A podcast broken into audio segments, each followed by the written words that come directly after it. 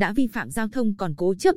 Đến 16 giờ 30 phút, ngày 27 tháng 8, tài xế Nguyễn Văn Trường, sinh năm 1986, ở Hưng Yên, điều khiển ô tô tải biển kiểm soát 89 C19712.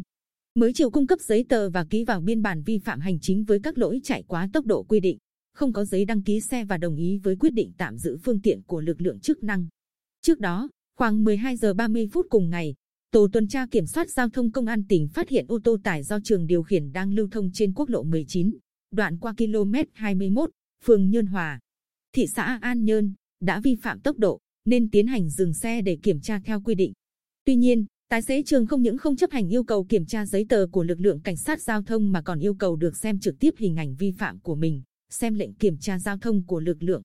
Dù đã được giải thích, sẽ được xem hình ảnh sau khi về trụ sở cơ quan làm việc, nhưng tài xế này vẫn không đồng ý và sử dụng điện thoại di động quay video phát trên mạng xã hội.